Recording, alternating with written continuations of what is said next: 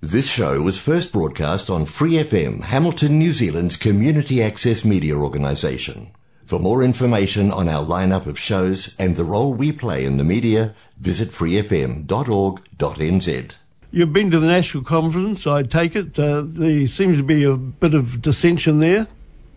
Oh know, it was perfectly good, mate. I think the media just uh, looking for any angle they can get. Um, okay, David Carter resigned. Um, Yep. And um, I don't think there was much secret about it that he wanted to be president of the party. Um, and Peter Goodfellow retained that position, so David felt it was he, he had to resign. Um, that was his decision. Um, I wouldn't call it disunity in the party; it's just his call.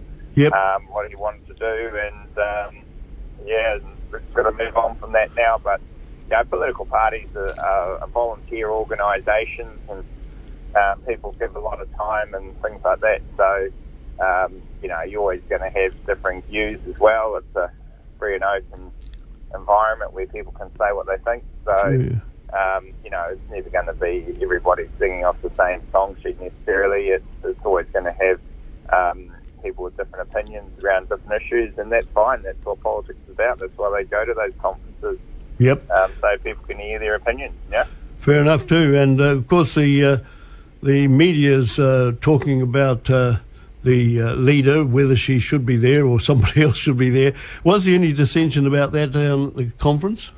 No, and that's just normal media stuff. Yeah, they yeah. always do that to opposition parties, like all those labour conferences. It was Yep. always about who's going to be leader next month, and that you know, it's just how they do it. Um, the, um, yeah, they should really focus on the real issues. That we had Cameron Bagrie speak around the economy Yep. um, and gave some really detailed analysis of what's going to happen to the New Zealand economy, and uh, that didn't get printed, and that would be of more interest to most New Zealanders than um, any conjecture around the National Party. You know. Yep, fair enough. And uh, I hear what you're saying there. And uh, of course, the uh, um, thing is that uh, you've got to get yourself prepared for election next year, is it? Well, the year after. Year after, of course it so Two years. So local bodies next year. Yeah, that's and right. central government after that. Yep. Um, which is a fair way away. And if you listen to what Cameron and people like that are saying about the economy, um, you know, interest rates will be quite a bit higher by then. Um, you know, and that's going to put a lot of pressure on ordinary New Zealanders. So, uh, you know, there's a lot of um, a lot of challenges ahead, and uh, you know, to think that everything's just going to go along merrily uh, might not be the case. And you see what's happened in Australia with COVID as well. Yep. Um, you know, there's always issues around that as well, and whether that rears its ugly head again in New Zealand or not.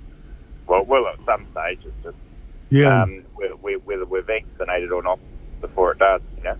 The big thing is to get as many people vaccinated as possible, I would think would be the logical thing to do. But uh, Totally. COVID's having an effect right around the world, really. Uh, I was um, pleased to see that the Olympics went ahead without uh, any uh, bad uh, things from the, uh, uh, from the disease. Yeah, well, I think there were the, there were the odd cases there we Yeah. had early on where some people had to pull out and that, but generally, uh, um, you know, the Olympics shows that um, you know th- it might not be business as usual, but you can still get on with life and Yep. um, and get things done. So, um, and they were a very good Olympics for New Zealand, and Yes, um, you know, and congratulations to all those athletes that did so well. They made a lot of New Zealanders proud to see Mm. what they could do. And, um, you know, people like Lisa Carrington are just amazing. And um, same Valerie Adams, you know, Yes. just their ability to come back each time and still perform at the top of the world. Um, is, they're pretty exceptional athletes, both Mm. of them. And, um, you know, and then you had people like the tennis and that that we probably didn't expect to do so well That's right. um, actually did really well, and so you know there's a lot of a lot to be taken out of it. Even a couple on cycling as well, I gather. But uh, yeah, I yeah, well, cycling programs normally pretty good. yep. So um, yeah, that was they they probably probably a little bit disappointed with a few accidents and that, Yeah. but um, yeah, she's pretty vicious on that track though. If you get it wrong, I wouldn't like to be there. yeah, yeah, you get to a few scrapes and scraps. So um, you know, it's um, it's it looks the easiest, I guess, as a sport than when you actually there's a lot there's a lot of luck in that as well. I Yeah, guess. yeah, fair Yeah. enough too. Yeah. Uh, one of the things I was there's something beeping in the background. Um, Yeah. something that I was going to ask you about too the present lawlessness that we are seeing, guns and cars crashing into buildings and ram raiding and all that sort of stuff. Have we got enough police, or, or what's going on here? Do you think? Yeah, it's pretty bad. There's been a lot of Facebook posts in Hamilton East around it over the weekend and that. And, um, you know, I know some areas that have been robbed a couple of times yep. by that process. And, um, you know, it's, um, you know, they're hard-working people. It's just trying to get ahead and, and some idiot does that to them. Um, you know, like it's, it's one of those things where, you know, if we had more police, that would be great. But, you know, at the same time, the young kids doing it, their parents yep. have got to take some responsibility.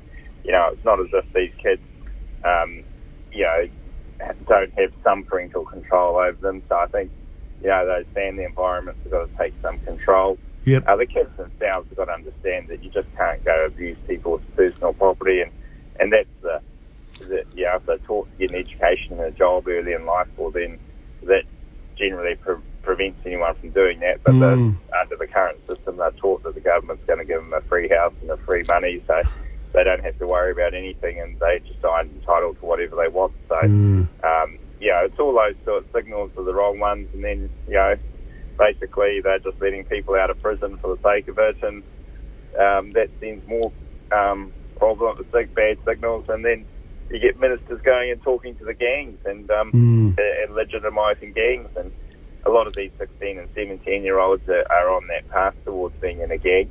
Ooh. and um, it legitimises behaviour that should be not, you know, tolerated. Mm. Quite, a, quite agree with that too. Yes, indeed. How do you feel the economy is going? I mean, I know you're probably going to come up with some negative thoughts, but uh, we we are still afloat anyway.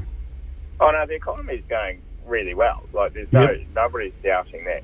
It's just the government has let inflation go, uh-huh. and um, you know, they had the chance six to 12 months ago where they could have tightened their spending. It was obviously exchange that, that um, export earnings were still high. Um, you know, there's enough money going around the economy. They didn't want to do that. They put more money into benefits and stuff like that. Um, and they've just washed the economy full of cash. And um, and everything's just going up in price. You know, yeah. like it doesn't matter what you've got now. Um, you go to any business, they're saying, well, the costs have gone up, so we have to charge more. And and that's that's across the board, and and it just um, it's exponential. You know, once yep. one does it, the next and the next and the next. Yep. And um, there's no stopping it now. Um, uh, that essentially Cameron Bagrie's message was that you know you too late.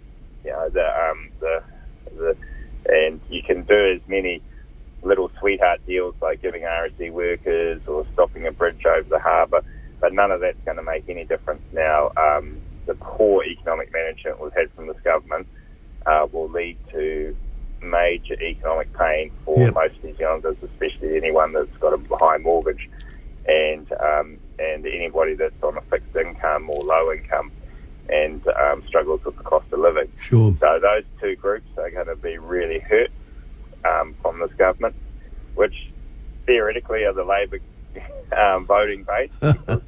okay. You know, they're the people that are low incomes or fixed incomes. Mm-hmm. Um, and also, um, you know, they tried to say that they were there for housing. So, you know, they're going to really kill off those two groups mm. and um, make it very painful in the next three to five years. Sure. And the difficulty is that the recipe to, to change that is really tight monetary policy, which can't be done overnight. And um, and is very painful to be yeah. honest. And um, and you know, Kiwis are going to have a really tough time ahead. For more episodes, use the accessmedia.nz app for iOS and Android devices, or subscribe to this podcast via Spotify, iHeartRadio, or Apple Podcasts. This Free FM podcast was brought to you with support from New Zealand On Air.